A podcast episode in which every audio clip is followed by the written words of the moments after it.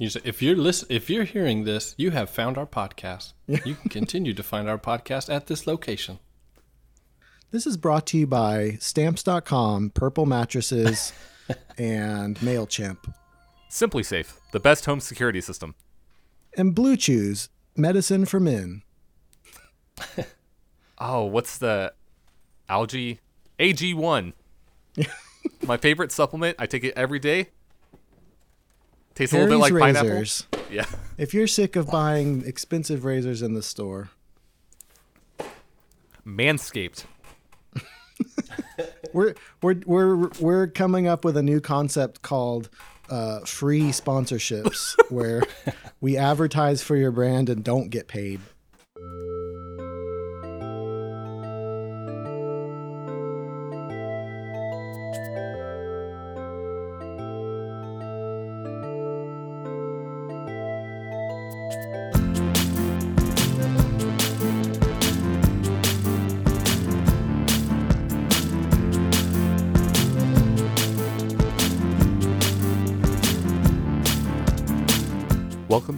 Book Club, a bi weekly podcast in which we decide upon a theme, recommend records that fit that theme, and then meet back up to share our thoughts. I'm Joey Albin. I'm Darvel Hurlbutt. And I'm James Doyle.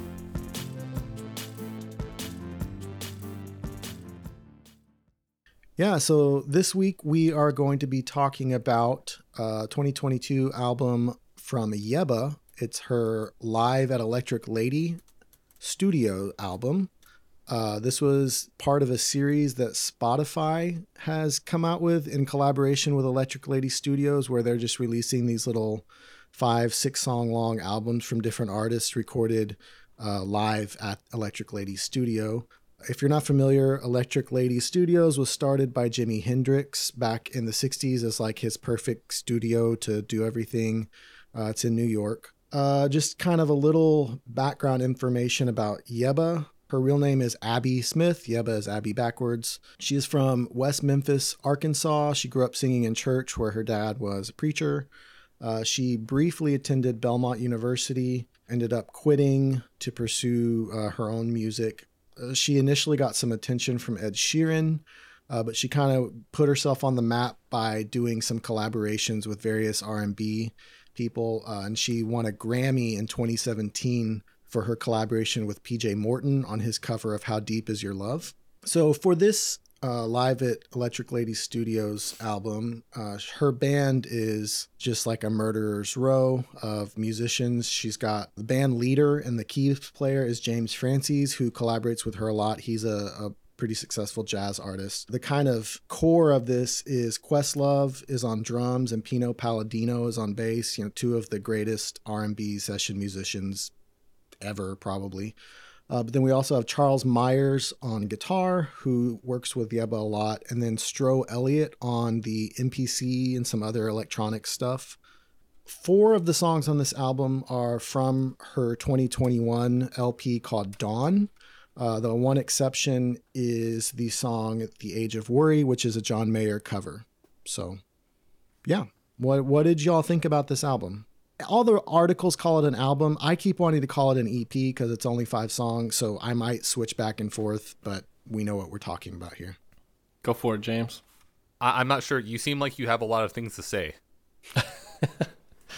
I don't. I'll go first. Um, I don't have a lot of things to say. I I tried really hard to like this album or EP, and I just I don't know. It was it was hard for me. I think to sum it up, I'm glad we did an EP and it was only five songs. And every time I listened to it, it was usually about the third song that I was like, okay, I'm gonna go listen to something else. And so I'd come back to it and like, you know, this time listen to song two and three. Song four is going. Uh, I'm gonna switch it up. Uh, anyway, I can say more as we go through, but it uh, there were there were things I really like about it, but overall, I didn't love it. I think I'm in the opposite camp, but it, it's weird for me. I would not listen to this album on a regular basis. I probably won't listen to this album going forward. It's just not in a genre that I like to live in very much. But that first week, I was completely transfixed by this music. There is a lot going on, and a, a lot of it was very frustrating for me as a as someone who considers himself a fairly competent musician, but also is a percussionist and who has bad relative pitch. There were there were several moments where I could not keep up with what was happening until I actually physically sat down at a piano and like played with the record and figured out what was going on. I liked the puzzle of it. I liked like pulling apart the pieces and seeing why is this so compelling? What why is this working so well the way it is? The level of musicianship across the record is insane. It is so good. All all of the players as you said the murderers row it, it, that's such an apt description. They just kill every single track. It is so so good. And Yebba as a vocalist is phenomenal. There are in addition to things like like range and, you know, deftly moving note to note, timbre changes and texture choices and things that were just so interesting. So, I really enjoyed tearing it apart. I really enjoyed dissecting it and figuring out the songs. But it, it kind of feels the same to me as like uh I don't want to say like a modern jazz album, but like like jazz that tries to be intelligent, where it's like one, once I once I know the gimmick and once I kind of see like oh that's what they did there, it's not something I would listen to again for an enjoyment. Yeah, so that's all. That's a, that's super interesting. So I heard about this EP. I was listening to. I don't remember the name of this YouTube show. It's where the guy from Patreon and uh, Scary Pockets, the keyboard player. I can't remember his name. Jack something or other. Uh, and then he has guests on, like Adam Neely's done it. They'll take a song and kind of just talk about it. And at the beginning, they're like, you know, what are you listening to? And one of them was like, oh, I'm I'm obsessed with this album. That was my first time hearing who Yebba was. So I went and listened to this album, and I was like, this is great. I love this. I listened to it a lot. It's kind of I kind of chilled out on it. Uh, but then for the podcast, I was like, oh, I, I want to mention this album because I did listen to this a lot.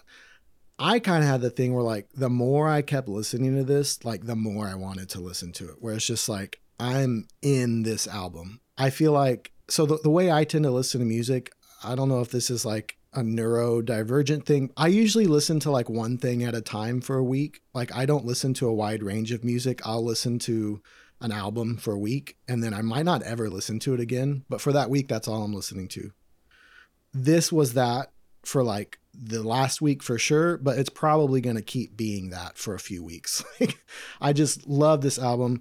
This is firmly like James said like where you live or don't live. I live in this album. Like this is definitely a, a genre, a sound I like a lot. Which kind of leads me to something interesting. So I'm curious if it, did either of y'all go listen to like the quote unquote real versions of any of her songs?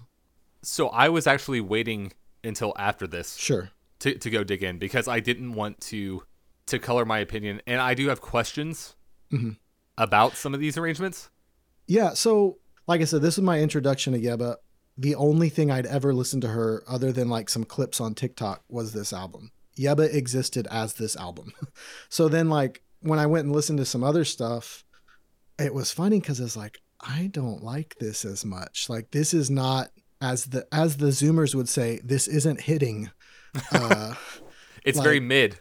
Yeah, this is like a worse version of something that I love. Uh, like for example, one of these songs, there's uh, Paranoia Purple has a rap at the end in the real one. Hmm. Yeah, I didn't like it as much. I think it's this thing where like kind of like you were saying, James. I know musicians play on hip hop R and B albums. They are not featured the way they are on this, you know, which is like no. a live in the studio thing. It, it is all secondary to the song, to the vocalist, to what, you know, the main event.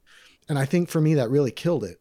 But because of, you know, going along with this, why I liked it, and like I said, firmly in my wheelhouse. So, like, one of my favorite albums of all time is Voodoo by D'Angelo. Not familiar. It's the best. I mean, like, it's sublime. But Yebba is obsessed with that album. And mm. when she decided I'm going to be when when her career was starting to break out and I need to pick some people to play with, she's like I want to make that album, so I'm going to get who drummed on that album, Questlove. I'm going to get who played bass on that album, Pino. And like, so basically, that's what this live EP sounds very similar to Voodoo because it is very similar to Voodoo. Voodoo as an album is the one that kind of pioneered the like drunk Dilla drumming. hmm This album doesn't do that as much, but like the vibe of it is very, very similar. I love this album. Obviously, kind of redundant to say it because that's why I picked it. Um, but I kept listening to it and find my, found myself liking it more and more and more as I like paid closer and closer attention and became more familiar with it. So Now, I think I sounded more dismissive than I intended to be because I like I said I did enjoy like pulling apart the pieces and all that stuff. I think one of the issues is with my background as an arranger and a composer, I really enjoy texture and I really mm-hmm. enjoy these things like that. And whenever you have a small like with the exception of a couple of tracks on here, the instrumentation is very limited. yeah, And I'm not a person that can just go like vibe on harmonies. Mhm. It's I hear it, I appreciate it, but it's like, man, that would sound sweet if that was a horn section. Or like, you know, sure. yeah, the last record we did was Lorna Shore. Every time I listened to it, I was able to find a new like hidden thing in the background of like I never heard that sound before, I never heard that. Whereas this was all very upfront with a lot of complexity in Yeah. what was happening. It's very exposed. It's li- like you said, it is like jazz where it's like you can, there is one piano player, there is a drummer, there is a bass player, and you can always hear what all of them are doing all the time. that is why I like I said I don't think I'll come back to it. But the songwriting and the musicianship again cannot be like shortchanged. Objectively, it is a phenomenal record. like it, it, it is just not something that I vibe with. Mm-hmm. So last episode, we're talking about like ways of listening and like we had talked about like, you know, oh, sometimes I like something cuz that's a really cool guitar part. Or like I like something because it's a really cool chord progression. Or we might say, oh my gosh, did you hear how they modulated to the blah, blah, blah, whatever. and we, we kind of talked about that a little bit. And I, it kind of stuck in my head because I, I did kind of like James sometimes. I, I did sit down with like a guitar at some point with this album and was like, what is that dang chord? And why, why does it work? Why does it sound weird, but also it works? Like it doesn't sound wrong what is it you know and when we get to it in the song uh, we can talk about it but like i started thinking about like okay i i sat down i figured out okay oh this chord it's an f i mean an f diminished which shares notes with blah, blah whatever and i was like i don't think that's why i like this part though Hmm. i wouldn't say oh i love i love when a song modulates from the five or when a song goes from the five and then they use the flat two diminished to go to the you know like that's never the case. I think it is like a language thing and maybe a layer of listening. Like the thing I was thinking about is like if I went to like the Grand Canyon, every single person on the planet is going to be like, this is the most incredible thing I've ever seen. There's, n- I mean, no one's going to be like, this is boring. Like everyone's going to say, this is astounding. But if you were a geologist you would have some specific things and you wouldn't necessarily be saying this is why it's astounding because this river cut through this gr-" but like for that person that is an element of how they understand why it's astounding. And it doesn't mean they think it's more astounding because of it or less astounding. It's kind of just like this is a lens i'm identifying this stuff with. The same way like if you were a photographer you might be like oh my gosh looking out over this vista like the composition of the sky and the ground like you, you know that the kind of frameworks you're understanding something through. And i think there are snobby musicians who would say i'm able to appreciate this more because of it. I also think there are kind of weird anti-snob musicians who would say no actually you're appreciating this less because you understand it that way. I think they're both wrong. I think it's kind of just like a vocabulary or like a a framework that you can apply if if you want to.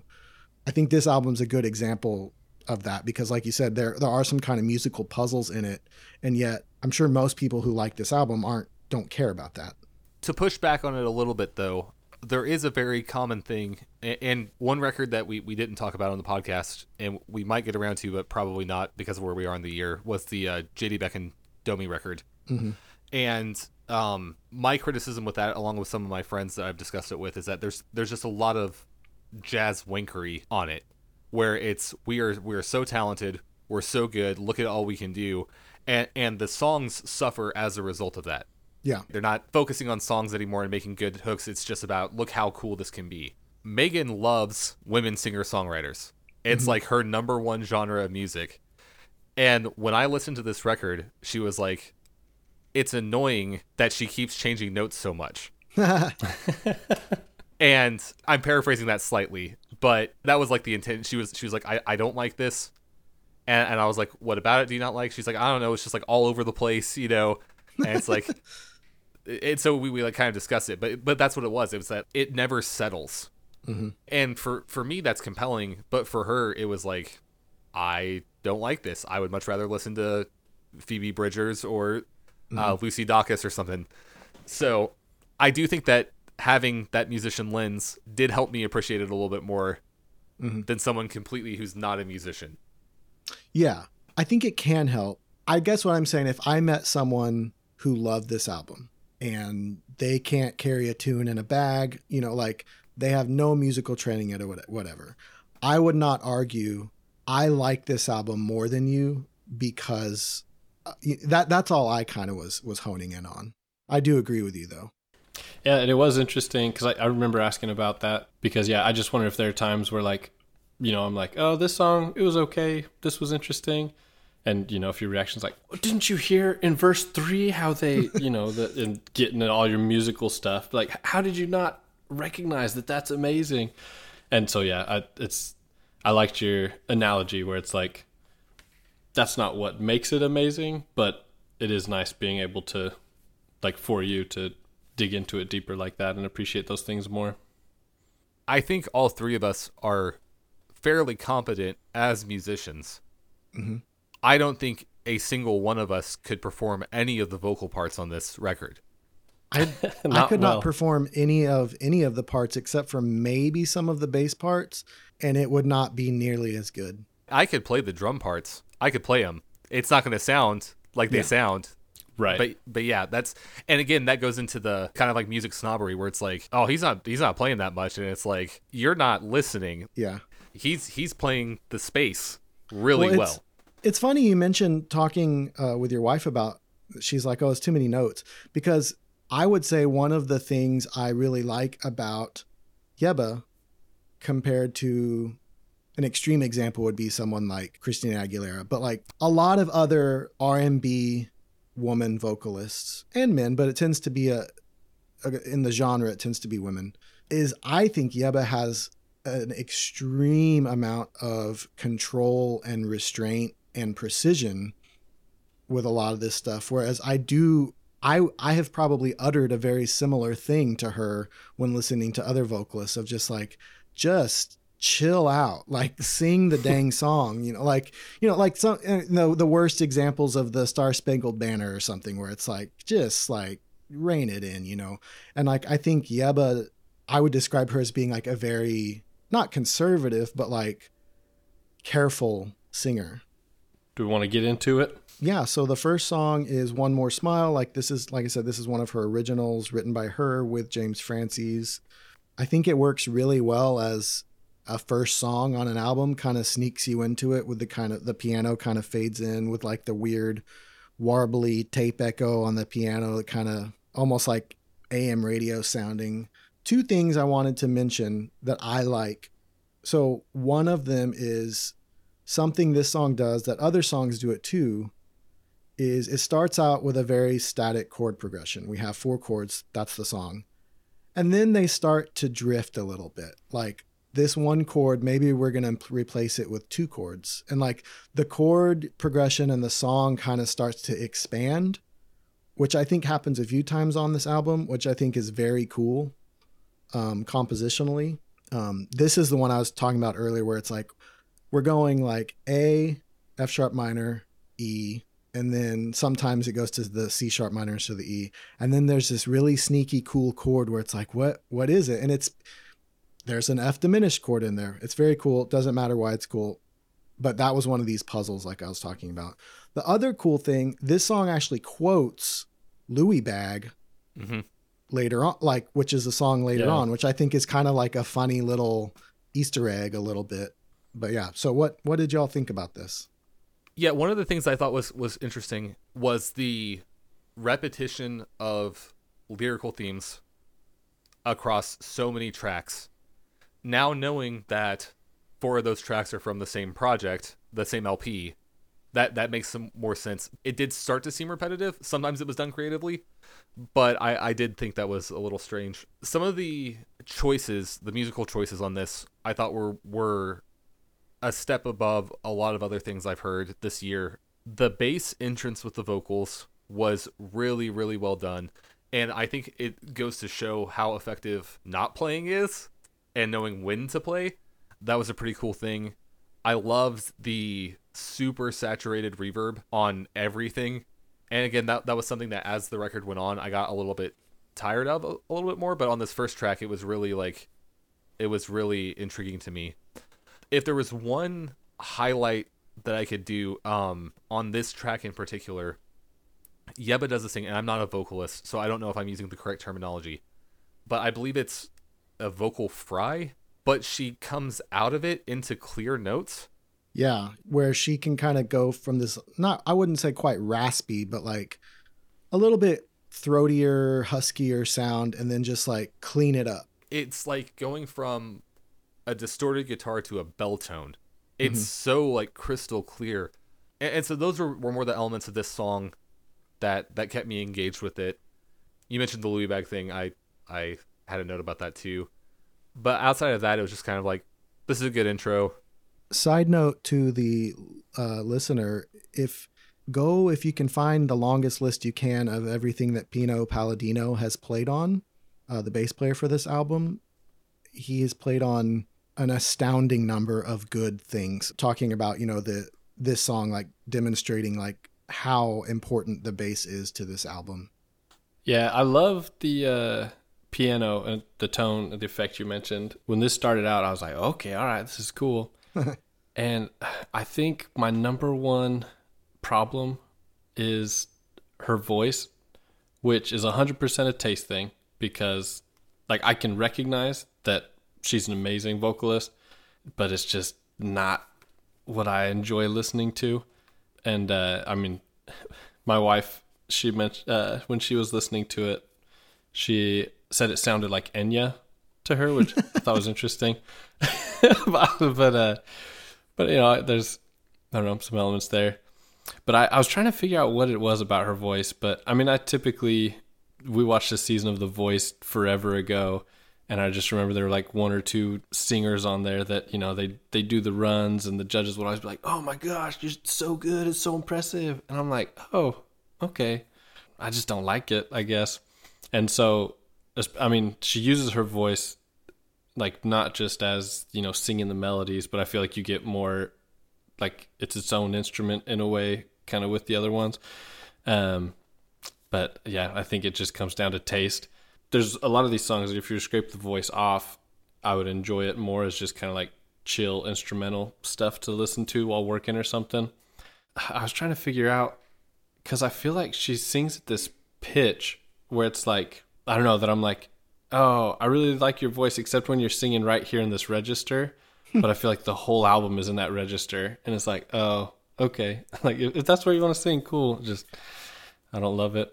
Yeah, I think two of the things you said were super like I completely agree like thinking of her as like she's like a horn player in this band as well as the lead Yeah. vocal like you know she's kind of just riffing just like some of the other people are and it, it's kind of cool i think i know what you mean about the register thing I, it, it doesn't bother me but i in fact i would say something i kind of like about her is you have someone like christina aguilera who's belting at the top of her range all the time and then you have people maybe I can't think of an example now. Uh, some more rock style vocalists who are sitting in that kind of lower, thicker, husky sound. And Yebba does tend to kind of stay in between those and then kind of dip into the other ones like as necessary sometimes, which I think is like a really interesting approach to singing. Cause like there are times at this album where she's going for it and you're like, oh, this this person has like a powerhouse voice when she really wants to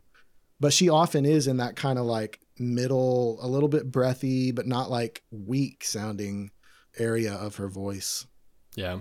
Yeah, when you when you mentioned like the rock vocals, like my my mind instantly goes to Miley Cyrus Right, right. and and her more recent stuff. And yeah, Yebba can access that rasp almost like an effect pedal.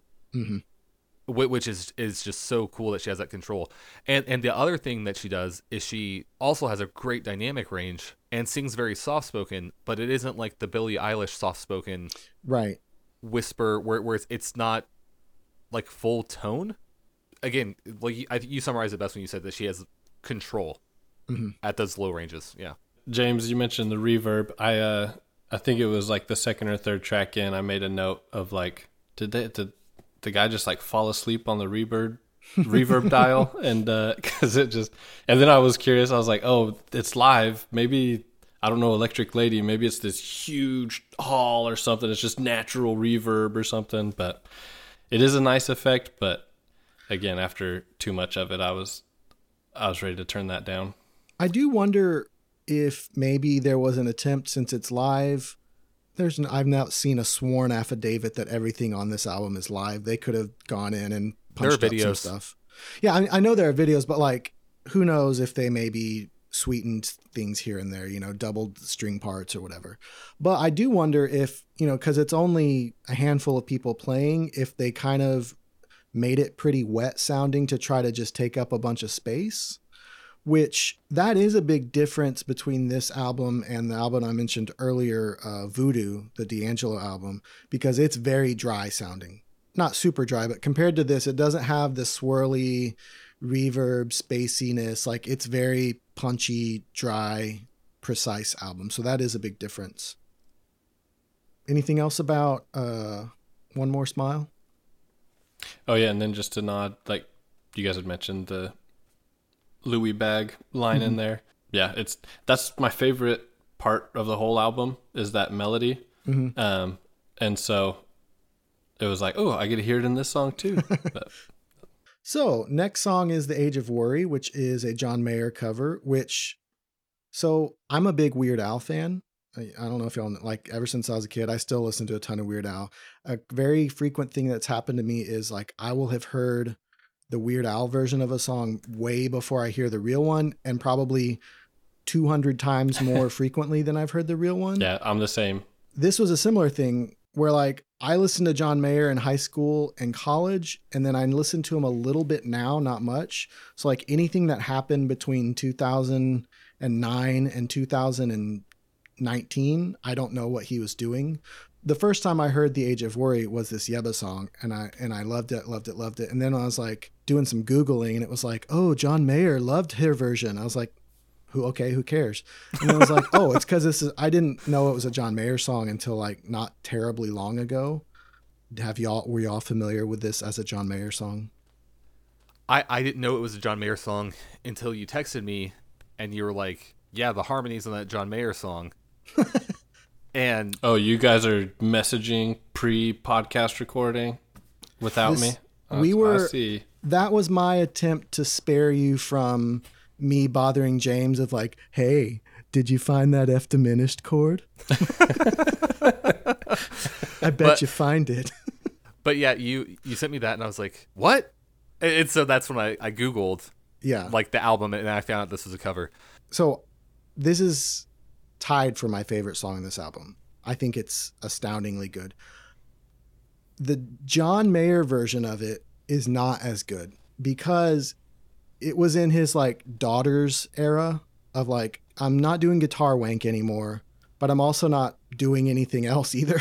and so like just kind of doing trite songs and this song is the same chord progression the whole way through. I think because of that, they're the same lyrics. She didn't change the lyrics for her version. They're the same lyrics. John Mayer singing them because of the very simple kind of Hootie and the Blowfish esque music underneath it, and because I know John Mayer is a jerk, and like I'm kind of have a cynical opinion of him. The lyrics in his version come across to me as kind of like cheap Hallmark slacker lyrics in the context of this Yebba version, I love them. I think they're great. I think they have like it kind of remind one of my favorite songs of all time is "Make Your Own Kind of Music" by Mama Cass, and like just this very uplifting like, don't worry, don't get mad at people. We're all living in it together. Like, I don't know. I'm curious what y'all thought about the lyrics, especially because we rarely talk about lyrics on this podcast, especially me. So this is my least favorite song on this. Okay. Um, I'm also I do not like John Mayer. I did not know this was a John Mayer song until you know tonight when you mentioned it. Um, and so you know maybe that matches up there. My thing, it's like I'm good with the lyrics and the theme, but the music with it is just too like hallmark. Stealing your word there, like this might be why I don't like this type of singing. Growing up in church, you know, we had our hymns and everything, which are pretty typical church hymns, whatever. But then for the youth, they'd put out like an album every year that's like, eh, this is more hip. Like they call it like the EFY, especially for youth albums. And uh, like this song could be on one of those. Like it just very much. Now, anyone listening to music would be like, oh, this is way more musically impressive than any of that stuff. But like the feel of it is very like, oh, it's all. And so I, uh, I mean, I would rock out to those on Sundays because that's all I could listen to on Sundays. but uh, now I'm just like, ugh, little cringe for me. And so, yeah, I, I did not like this song. So so I'll start with the lyrics. Um, I I agree with you. They, for me, they're very powerful. They're very effective, much more so than the John Mayer version. I I, who again I also don't have a very good opinion of. This song is without question. th- th- This is probably the only song I'll come back to, and I actually saw earlier today. Um, I, I guess it was two days ago because you get your like monthly listens on title of like this. These are the five artists you stream the most or whatever, and uh, I saw like the number of times I streamed Yebba, and I was like, that doesn't like I've only listened to that album like five six times. Like I don't see how I had, and it was this track. this one track I, I probably played as much as the six times I listened to the album all the way through.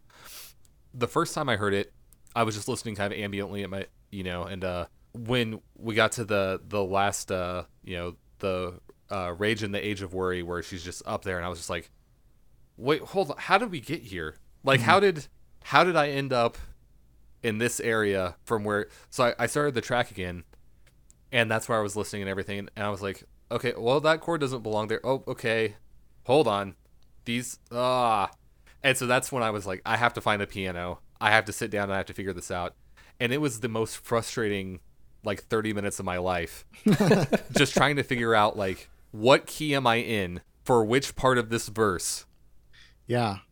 So so, so after like taking it all apart and putting it back together and listening to it, I don't know I've heard anything in the past decade that can touch like the vocal complexity of this song. it is Yeah. so so hard. Um I might be out here. Um you might have to correct my theory. I think they're employing a lot of tritone subs to do Yeah. the key changes. So I can tell you what it is if you for the listener. I'll do like the super super quick crash course if you want. Yeah. So basically, like if you're in a key, you have a certain number of chords that fit in that key. You can start getting fancy when you start substituting them or altering them. So like if we're in the key of C, normally it'd be a D minor that goes to the G. But you can make it a D major and it sounds really even better. So that's one way to do it. You can keep getting more and more complicated in that like you can go instead of doing the 5 chord, you can make it a tritone sub, which is a chord that's one tritone away. So if you're in the key of C, you can replace the G, car- G chord with a C sharp chord or D flat chord, sorry. And you can do that with lots of different chords. And so you can do it with any dominant chord. So if you have changed, if you have a dominant chord that is, for example, the five of two or the five of five, you could switch each of those for the tritone sub. And so then you get this kind of cascading, like layers of de- chromatic descending or ascending, depending on how they stack the chords, that at the very very heart of it is like a pretty normal chord progression like you know listen to the john mayer song it's like four different chords but you can kind of it's almost like i'm trying to think you're, you're taking like each element and kind of tweaking it. And then once all the elements are tweaked you do that again. And you're like doing this iterative approach where you're left with this very complex thing that still somehow there's some part of it that taps into something in our ear brain that says this is fine. It's like it's like the dog in hell you know this is fine. Like uh where like it doesn't just sound like a mess you know like there's something that gives it a sound that sounds a little bit like something we're accustomed to hearing But the the way they do it is like, and again, I'm curious about your analysis and, and where you ended up on it. But to me, it seems like each time they do the key change, it ascends. Mhm. Okay, so so by the time you end up, that's that's why she's hitting that like powerhouse, like she's up there.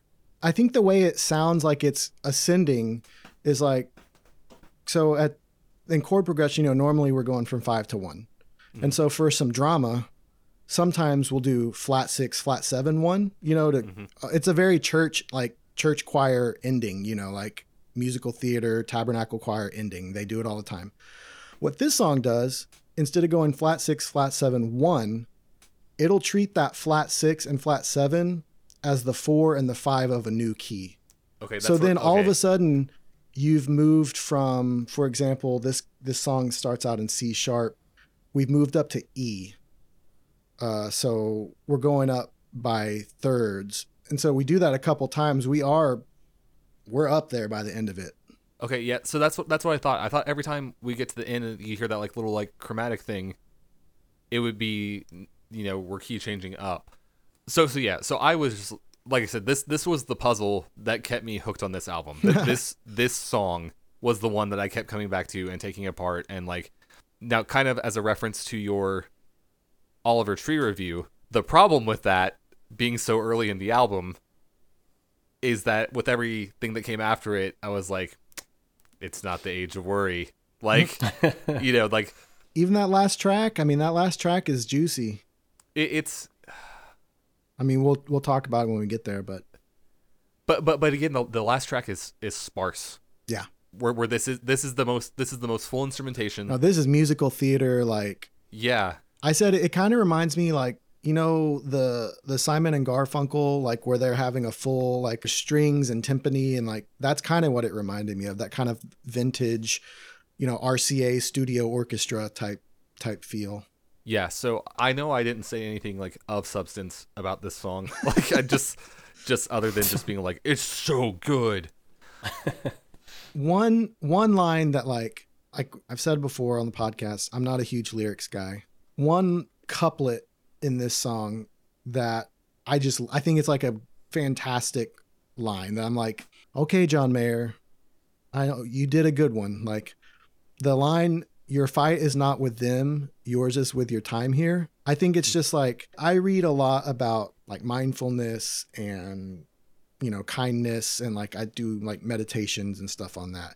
And that's something they talk about a lot where it's like, look, everyone's going through it. Every single person on the entire planet is going through something. And every once in a while, you're going to bump into that. And it doesn't mean they're a terrible person necessarily. It doesn't mean they're rude. It- It's like your fight is not with that person. It might be just the fact that we're all in this together. Like the, the there's a line that Ram Dass says a lot. We're all just walking each other home where it's like we're just here bumping into each other and when we get mad it's not necessarily because the other person did something to you they just did something because they're in it just like all of us i don't i, I love that line i think it's a, a great line It's it's been fun watching James as you went through all the musical stuff there and his like nodding and like oh like the puzzle like oh okay yeah yeah all right.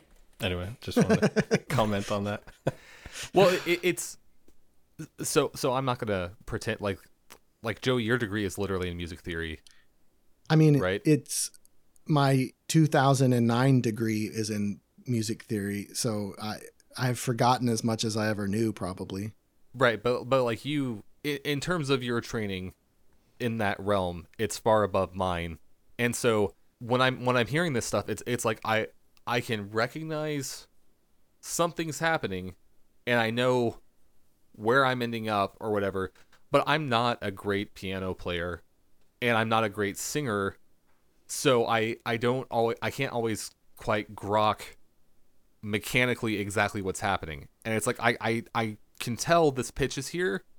I, I can tell this pitch is here, but I, I can't figure out this quality when I have 12 notes going on. Well, and so I think something that's interesting is like comparing this very complex and beautiful sounding song to something like seri- uh, you know set set music set theory music go look at how many people on spotify have listened to each of those things you know like you know and, and the fact that like maybe there are some weirdos out there who this applies to i don't think there's anyone who listens to set theory music who doesn't understand it you know like whereas this you can listen to it like i said there's something in there that tells our brain this sounds good or like this sounds like it's supposed to sound. And so I think for me, that's much more interesting too. But it's like, well, wait, how is it so complex and how are they breaking all the rules? And yet it sounds, it doesn't sound jarring. It sounds very smooth. It's just kind of going along. Like what, what allows that to happen? Something that frustrated me about my music degree is I didn't take a single class that would have answered that question. Mm-hmm. If you were a jazz major, you may have taken an arranging class that did, but all the classical theory and stuff never made its way to explaining this, which is a real shame because I think this is actually way more interesting, or at least as interesting, and way more broadly uh, appealing. Yes. yes, very much so. A hundred percent. What what I was gonna say um, in regards to Darvel about like the the dissection of this and everything is another thing that I watched this week that kind of ties into this idea is uh, Anthony Fantano had a video they put out. I'm not sure if you guys saw where it's like Rick Rubin is DJ Khaled. And I know um, there's that video of Rick Rubin that's been going around where he's like, "Yeah, I don't know anything. Yes, uh, that, people just yeah. pay me because I'm awesome." and, and, and the argument from Anthony Fantano is that you know this is basically what DJ Khaled does. the The only difference is that Rick Rubin is actually good at his job. which is which is a pretty funny way of framing it. But but yeah, um, one of my friends at, at work was asking me, he's like, is, is, that really true? Like Rick Rubin doesn't know anything about music, but he's made all these great records, and it's like, it's like, dude, when when I am in a recording studio situation, I am so focused on my part and the things that directly interact with my part that I I don't know what's going on big picture, and no matter what, I'm going to be kind of in this blind spot of what's happening with me because that's how musicians are. And having a big idea and a big picture and being able to construct those kind of like things that's important all that to say that like as much as we are getting out into the weeds about how they made this song probably it was just yebba riffing mm-hmm. these vocal melodies and the musicians trying to keep up with what she was doing hmm. as it was yeah. going on well, and, and if, if you haven't watched the, the Adam Neely video where he is analyzing Lady Gaga's uh, national anthem that she sang at Biden's inauguration, that's like my favorite video to show people when they're like, I don't really, I don't really care about music theory. I don't, I don't get it. Or even there's some people I've known, like I said before, they're like, oh, I, I don't like music theory. It ruins music to think of it that way. Because I've showed that video to like my parents who don't know anything about music theory, and they're like, "This is fascinating." Like, because he does a really good job of like talking about how compositional and theoretical decisions make something sound a certain way and then what that communicates. And I think so. Go listen to that. Go watch that video if you get the chance. But yeah, so moving on, October Sky. I guess I don't know. Content warning. A couple of the songs on this album, and many of the songs on her studio album Dawn, are about Yebba's mother, Dawn, who died by suicide uh, right as Yebba's career was kind of taking off. Almost kind of ended her career in that she kind of just like sat around in her apartment chain smoking for a, year straight, basically. Um, she didn't want to move home, but also she didn't really feel like doing anything. So this song is is about that. Yeah, anyone want to to start with this one? So I feel like a huge jerk because I just talked about like how music theory is not important. and I have a large note about the use of hemiola in this song. it's No, like, it's it it's it's as important as it is. You know, that's that's kind of my thing. so hemiola, or the idea of two against three, past the gosh darn butter, um, is very. Pass the gosh darn butter. Pass the gosh darn butter. That's how I learned it, man. It works. Um, so anyway, uh, is it's done extremely well on this track, and there's nothing on the rest of the album that's like it. But one of the things I thought was really interesting, and I mean this is getting late into the song, at four minutes they swing it, which is super cool. I like the first time I heard it, I was like, it, it almost sounded like a mistake, like he was playing out of time a little bit. And then like I went back and like really listened to the piano part, and it's like, Yeah, oh he no, he's rolling yeah, it a little bit. Da, da, da, da, da, yeah. And it kind of puts that, that little bit of, of, a, of a lilt into it. And I was like, man, that's a neat effect. Having that, you already have those two divided time signature things happening. And then this one over here starts to get a little bit more loose over the other one that's still staying straight. That's a really cool uh, rhythmic effect. this song has like a very setting the lyrics aside the kind of feel of the song is very kind of haunting it has a, a kind of celtic vibe which i kind of realize maybe is because there's a, a major four chord in a minor song Hmm. so that kind of dorian is like common in celtic music but yeah it has this almost like a like a old ballad type feel you know like old folk song Da, da, da, da, da. Almost, almost like "Kiss from a Rose" by Seal, like this very like, Oh my yeah. god. but like I mean like Yeah. yeah, no, I hear it now. yeah, like this kind of like uh tale of a song, you know, a grand. Yeah, I think I think it's a beautiful song. Yeah, I really like the the words you use are so good at like the haunting and the the feel of it, especially with the October. It has like a kind of autumn October feel to it. Yeah, I really like the music of it. One thing that I'm curious about. So, this song is called October Sky. It is mentioned in the song her mother, who was a substitute teacher, I believe, some or maybe a science teacher. I don't remember.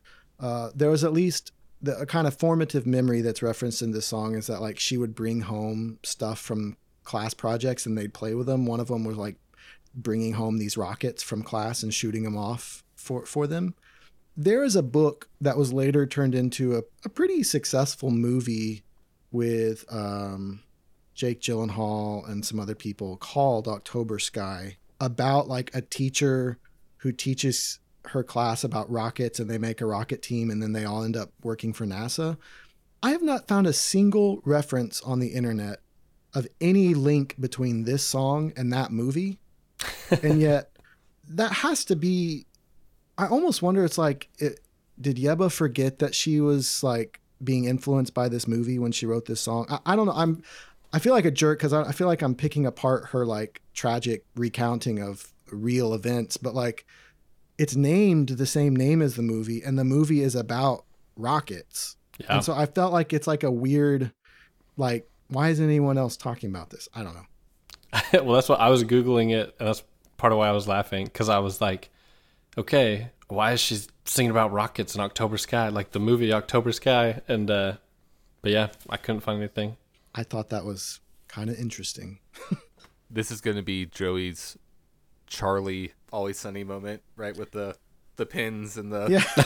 No, this, this is going to be me getting canceled Carol! because because I'm poking holes in her personal story or something. Uh, no, it's not important. I also this this very this reminded me of like really good British composers like Ralph Vaughan Williams or Percy Grainger or something like. I thought it. I think it's a, a beautiful song. Once again, I like this version better than this song was released as a single from her album. Actually twice. There's an acoustic version and the, the album version. I like this version better i think because of the piano playing. Yeah the the piano line right before the I'm heading home to Memphis, and he does that like really like ripping descending line. yeah it's cool. It's it's cool. Another thing that I think kind of contributes to the like the haunting effect that, that you and Darvel mentioned is the um there's like a I'm not sure if it's like a tape loop or like a patch of a choir, but it's it's not quite in tune. And it's kind of like Oh, yeah. uh, it just kind of like hangs out in the background. Yeah. That I think is kind of one of those things that makes it unsettled as you put this kind of like ballad thing there, but you have this kind of like whine hanging out in the background. Yeah. So like, yeah, I know, like in the first song of this album, there is some like once again, I don't know if it's live or if maybe they were did this later, some like vocal processing where they'll they'll take some of her vocals and like put them through like a tape echo or something, and they're they're kind of just like floating around out there. So I, it, it could be something like that. Could also be something triggered on the MPC. I'm not sure.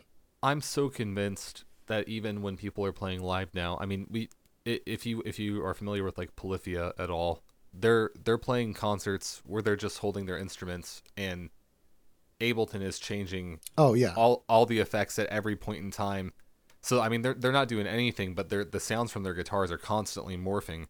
It wouldn't surprise me if they had clicks and they had Ableton running in the background or something of the sort, kind of just shifting those processes on and off the mic. Yeah, it could be. Uh, although, if you watch the videos of this, there's this whole thing, like you said, it's on YouTube. You can watch every single song. She's really good at using the microphone to make different sounds. So, like pulling back from the microphone whenever she wants it to sound really airy and echoey. Really good control over that kind of stuff. I, I wanted to point out another lyric thing.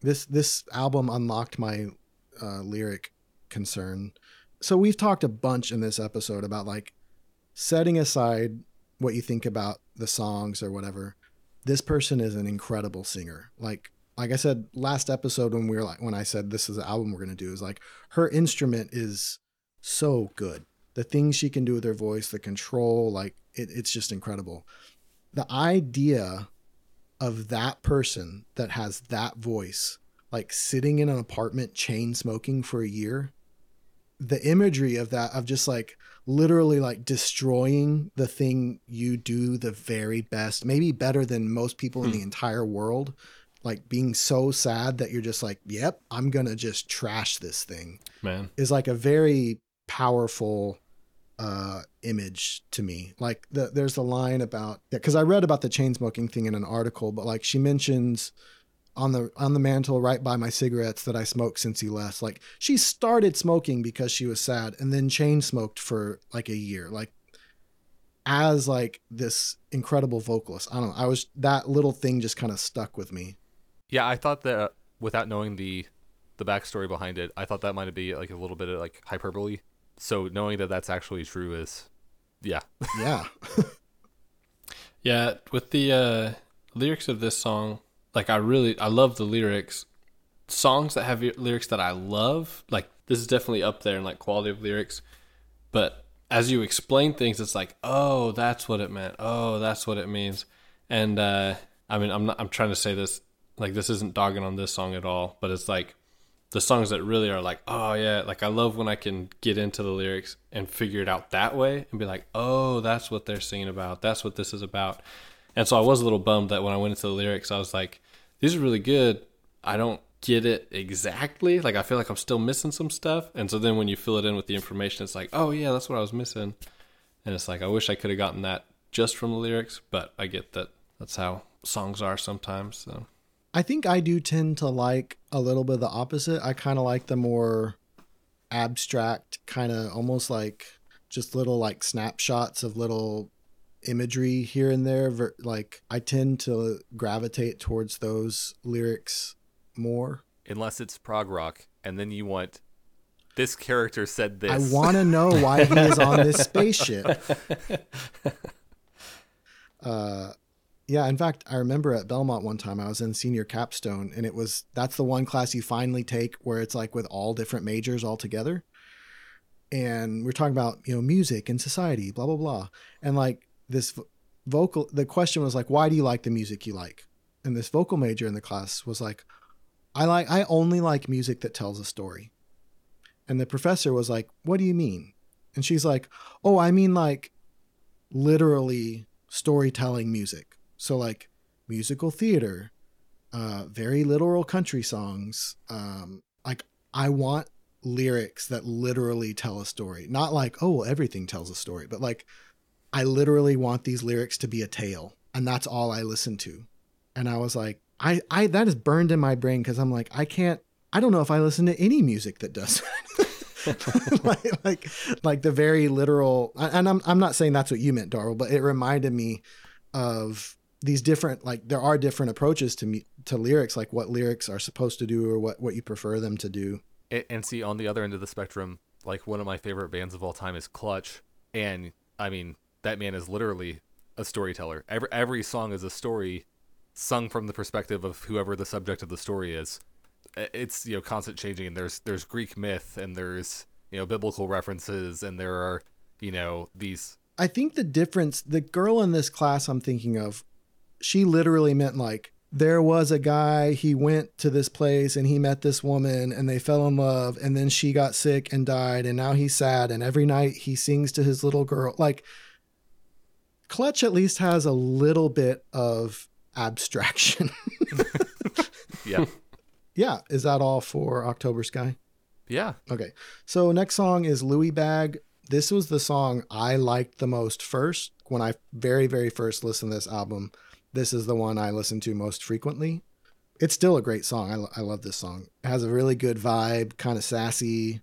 Like you said, Darvel, like the hook of na na na na na na na na na na na na na Yeah. na like really catchy, really groovy. It's a good, good song. This is another example though of like if you go listen to the real version of this song, there's like a rap at the end. It's like very much more of like a cocky rapper type mindset and I don't like it very much. I love this one the this version though. Yeah, I love again that melody is so good. And this is where like I think like my taste in music like I do prefer the more simple, more catchy, more, you know, pop way of it's like that snippet. It's like, yes, I love this. And then you go off and do your and then you come back to it and I'm like, I wish I just had more of that like just compacted, put together like but no, this is uh my favorite song on the EP. Plus even the opening line, it was a stormy winter. What a cool line. I like this track more than a lot of the others again because the more complex instrumentation as a general rule.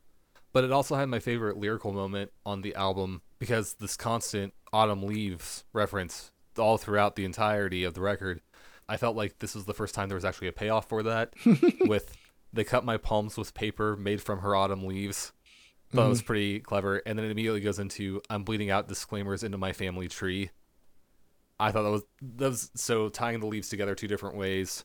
I was like, ah, that's pretty clever. I enjoyed that. So I read a I read something interesting. I don't think this is necessary to understand this song or unlock the song, but I wonder if this line is referencing it. So after her mother died, like I said, it was right as Yebba's career was kind of ramping up.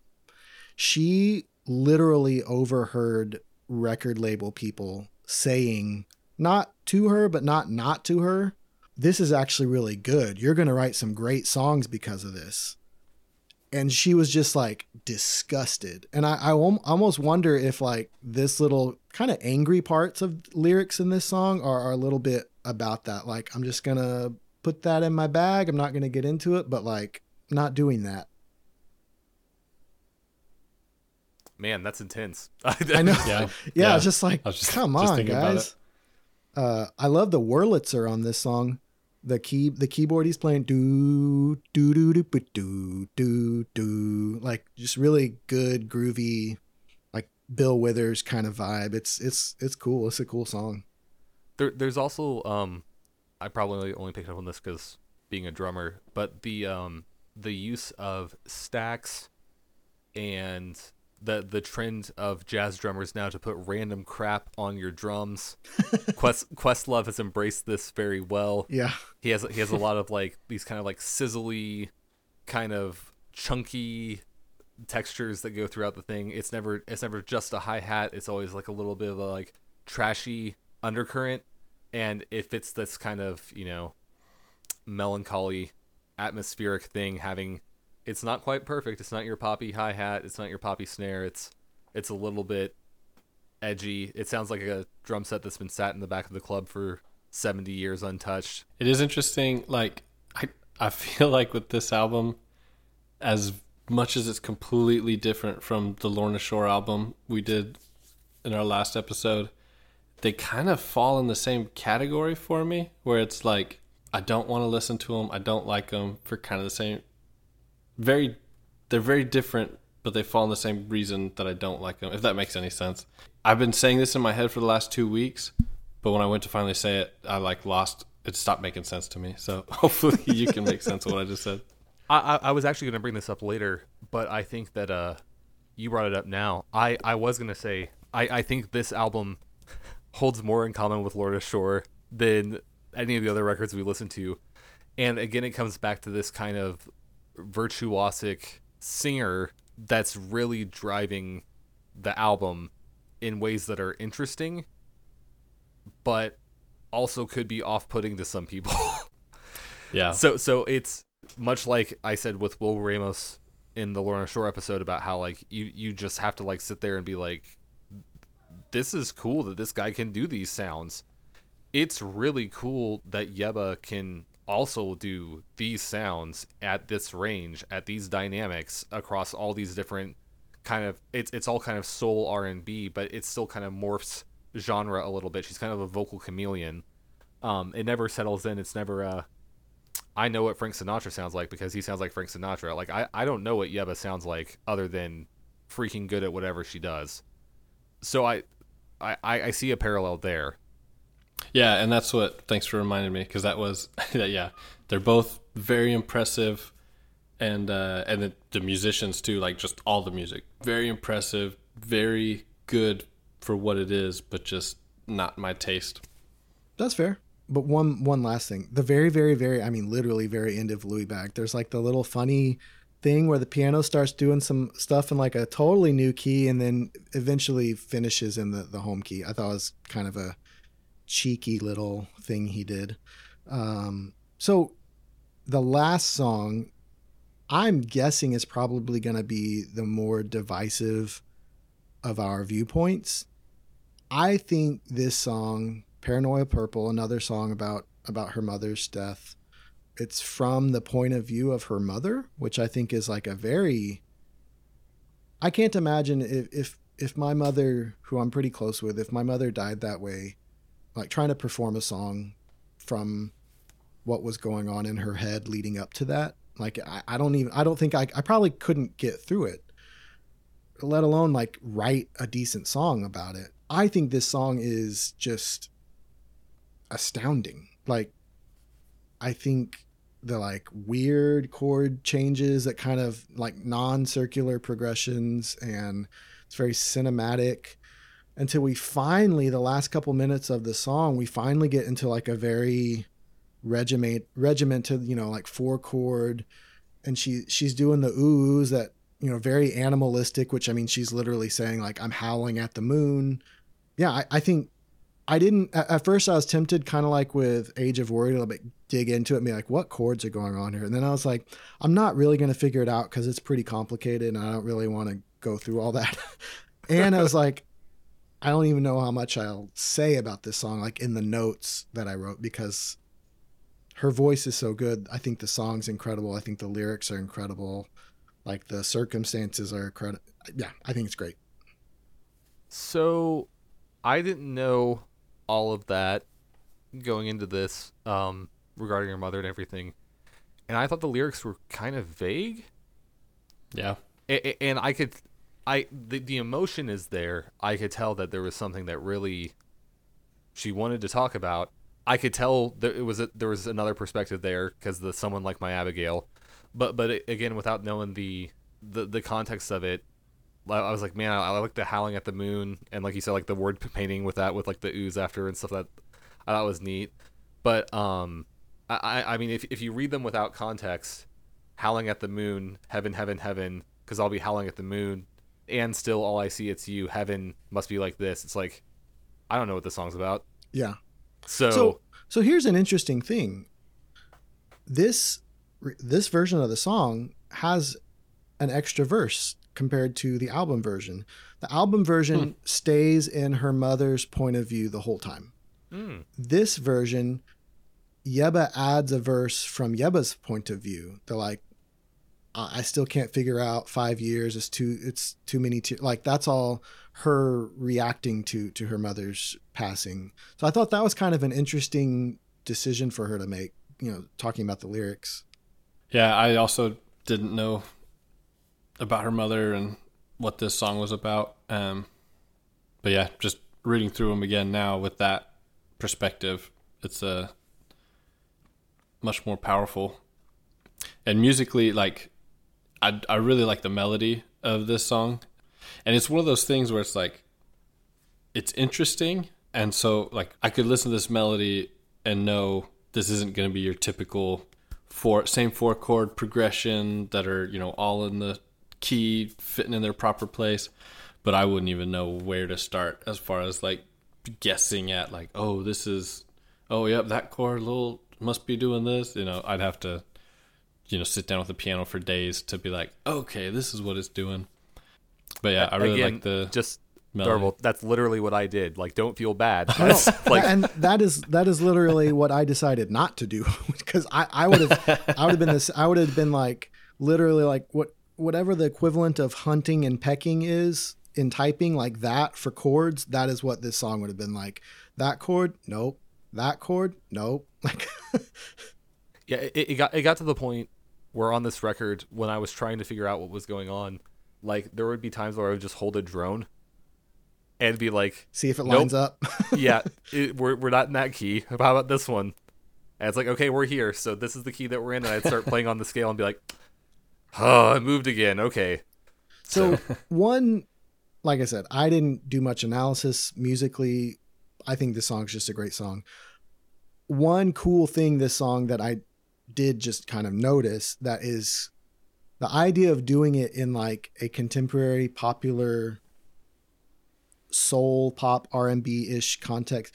She uses whole tone scales in this song, which are not generally used outside of like certain ethnic styles or like classical nerd music. So, like for the listener, a scale is usually made up of a series of of notes with certain intervals between them, either a half step or a whole step away.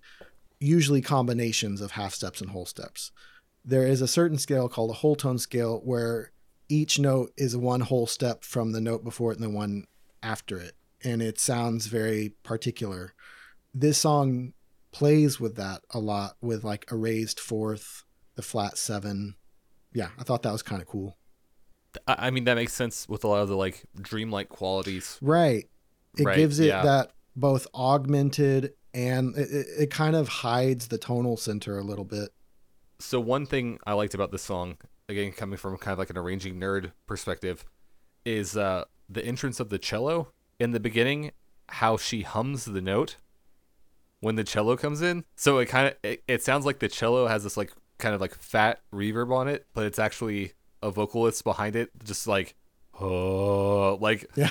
beefing up the sound. I thought that was a was a pretty cool thing. By by this point in the album, I the the vocal run, the, the coolness of it was starting to wear thin on me a little bit. And uh, objectively, like as I was going through the record again today, the the last two tracks over and over again because they're the, the ones I listened to the least, kind of like Darvel talked about. You know, you front you listen to the front end of the album more, and I just spent all my time on that second track. I like this song more than tracks one and three by by a good amount. But if I listen to the record as a whole, by the time I get here, I'm just kind of like, ugh. And see, from I think from so this is tied for my favorite song with Age of Worry. Maybe slightly edging out into first place. I'm not sure. I think with the vocal runs, I think the fact that she is doing different runs than pretty much any other singer I can think of, even though she is doing a lot of runs, she's not doing the same pentatonic gospel runs that basically Mariah Carey, Whitney Houston, I mean, going all the way back to like Aretha Franklin, probably, but like Mariah Carey is who I'd kind of most associate it with at this point. Yebba does some slightly different things rhythmically. A lot of like the kind of standard ones are very, the rhythmic elements are all very samey. They're going da da da da da da da da da da. Where, or da da da da da da da da. You know, I think something that Yebba does that's really cool. A lot of her lines are kind of rhythmically irregular, almost like the way that like uh Arab or Indian music can be a little bit where it's like da da da da da da da da da da. You know, like very she'll sit on a note for a little bit longer than the one before or after. Like just kind of changing it up. She also isn't sticking to the strict pentatonic notes as much. And I think for me that keeps it sounding uh fresh. And so I don't I don't find I can see what you mean that like she sings like Yebba the whole album. I mean that's true. So if if that style of singing if if it's not quite where you want to live as as you said, you will have had a lot of it by the end of the album. I think for me like putting it in comparison with other singers of this genre, it stays novel enough for me to to kind of hang with it. I think it's a good point what you said about the the rhythmic diversity because she does have some. I think it's the track before this one, but it might be this one. She has this thing that goes ha da da ha da da ha, and it's like oh, that's a that's a cool way to do that. It's like a horn Um, line. Yeah, yeah, it is. It's like a saxophone. Ba da da Mm-hmm. Any thoughts, Darvel? Not anything more on this song, but just kind of, yeah, I think listening to it, thinking about it, and then now even talking about it kind of helped me pinpoint. Again, it's all amazing for what it is. And I do like, I liked it. There are things I enjoyed about it, but for whatever reason, just her voice, not my taste.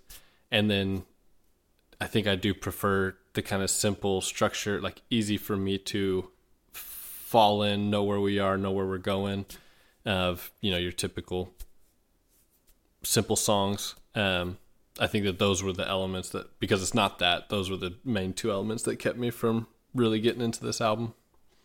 But again, very good for what it is. So in terms of the albums we've listened to, this is by far the furthest outside of my comfort zone, and, and I'm I'm glad I listened to it. It worked my brain in ways that it has not been worked in years. Um, I really became enamored with some of the session musicians that played on this, particularly the piano player. Was it Francis? James Francis.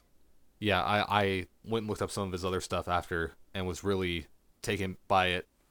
She's an amazing singer. I think there are good songs on here. I I don't know it's something that I will come back to. So I I don't I I actually don't know how I feel about this record. Honestly, like like if, if we're if we're like because again I, I do think Age of Worry will be on my current rotation for a long time. And I don't know why that song got its hooks in me so much and the other ones didn't. Because she like you said, she's Yebba through the whole record. So I don't know why that one, but I'm curious, James, if you did something that I did and failed at, which is I was watching the video of them performing Age of Worry, and there are a few places where the camera is kind of over the piano player's shoulder. And like I I was totally pausing and zooming to see if I could read his chart while he was playing. You, you can, oh, you can never get a clear you can almost see like i was just like because it's just a chord chart with slashes and so i was like oh maybe i can like switch it to you know 4000 whatever p and then like get a screen grab and zoom it it never worked i could never get i was i was like i can just skip all this guessing and just read his chart and it, it didn't work see, I wasn't.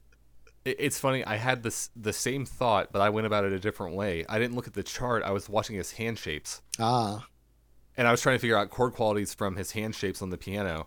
well it's all black then- keys the whole thing's in c sharp and f sharp Right, and that's what made it impossible because it's like his hand's just like a flat, you Yeah. know, he's hitting all the notes, and it's like, well, so Yeah, it's it's funny. I do want to kind of clarify like as much as there's so much meat on this album like in terms of like you said kind of puzzles or if you want to sit down with a guitar piano and dig into it you can. This is very much a vibes album for me. Like a lot of my listening of this album was like in the car or like while I was working and a lot of albums like I can't listen to mu- music a lot while I'm working because I get distracted. This is very much like I think really because of the drums and the bass, like is just like this as much as I love digging into it and listening it to it in an active sense, I also enjoy this album just as much as kind of like chill music. So that might help me clarify my opinion on it a little bit Mhm. because this does feel like you know i mentioned earlier like lucy dacus and artists like that i'll use those artists in that way and i think i couldn't do that with this record because my ear kept catching things and going Yeah. what is that yeah, and and that might have been one of the reasons the frustration might be one of the reasons it didn't sit well with me yeah. Well, I always like telling people about albums, and this is the rare chance where I I get to force people to listen to an album that that I like. So I, I appreciate y'all listening to it. and, and again like it wasn't a it wasn't a bad experience like in terms of like musically enriching experiences i've had over the past few years dissecting this record was probably among the top I, i've not had anything like really stretch my brain or ear as much as this record in a long time and uh i wish i liked it more And maybe maybe it's my uh, church trauma that was keeping me from loving it. Was just too much of it sound reminded me of those uh, church songs I used to listen to.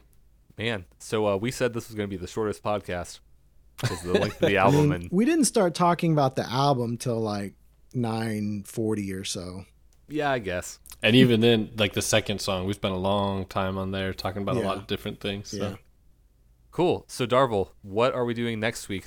So again, it's interesting. Uh, if I mean, when you mentioned this podcast, I went and found like 25 of my like top albums that I'm like, oh yeah, this is gonna be good. And then when you start throwing out themes, I'm like, ah, none of these fall in those themes. um, but uh, yeah, so this one is another one that I would not have, probably wouldn't be in my top 50 that I would pick for this podcast, but I'm excited to listen to it and talk about it. So we've still been going with 2022. I messaged you guys. I I looked and searched and listened. Could not find another one. I just don't listen to enough new albums. So James said, "How about 2021?" And I was like, "Oh shoot, okay." So I'm digging. I'm digging, and uh, yeah, I think my favorite album from 2021, and the one we'll do is Montero by Lil Nas X. Oh, Cool. yes. I have not listened to that album as much as like I know many, many, many people have. So that'll be interesting for me to actually give it some time. Cool. That is an unexpected but thrilling choice. Yeah, I feel like these three albums, the second round, are very far apart from from each other. So flying all over the place. I still feel bad for not liking this album more. Yeah, but It, it's like, I, I, man, I don't know. Like, on paper, I should love this album. Like, You- I should love it. I'm curious. You should go listen to the two albums by D'Angelo that have this band, which are Voodoo, and then that came out in like '98, and then he came out and he waited a while to come out with the follow up. In 2014, he came out with uh, Black Messiah, I think is what's Mhm. called, with the With same the Vanguard. yeah, yeah, yeah. The that's that that's what he calls this iteration of or this band configuration. Yeah, Raphael Saadiq is on guitar sometimes and bass sometimes. Charlie Hunter plays on a track, which I don't know if you know who he is. He plays an eight-string guitar that he plays the bass on the low three strings and the comps and solos on the top all at the same time. Um, th- but Voodoo is like I mean, I listen to that album at least once a month. It's so good. Well, it, it was fun. I'm sorry. I, I wish I had liked it better, Joey. You don't, you don't, I mean, only person you have to answer to is Yebba if you ever meet her.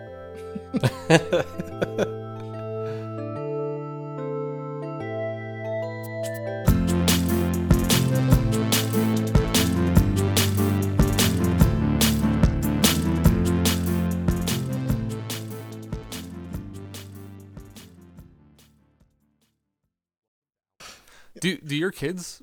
I'm kind of curious. Like I, I, I saw Brittany mention that uh, Riley's in her like Paramore phase, but is that like kind of their vibe with music, or are they more into the SoundCloud rap, as Joey likes to say? My kids, their go-to music is Parry Gripp, and uh, which you know he's got some fun ones. I like Parry Gripp. Uh, they they're definitely getting all over the place with uh I mean Brittany and I it's funny cuz we like really like honestly like fell in love over music like just super similar taste and everything and now it's very expanded. Like we still love that stuff back from high school but like our top albums right now are very different. Um and so our kids are you know they're listening to harry styles over here with mom and then they're coming and listen to weezer with me and but uh i, I mentioned last week or last episode the system of a down like they're being obsessed with uh, chop suey that has gotten them more okay listening to like billy talent and uh some other more kind of screaming shouting stuff that i enjoy and uh and yeah like lorna shore they we got in the car today and they're like, Are we gonna listen to some of your crazy music? I was like, I was like Nope, gotta listen to Yebba. Gotta finish my homework here.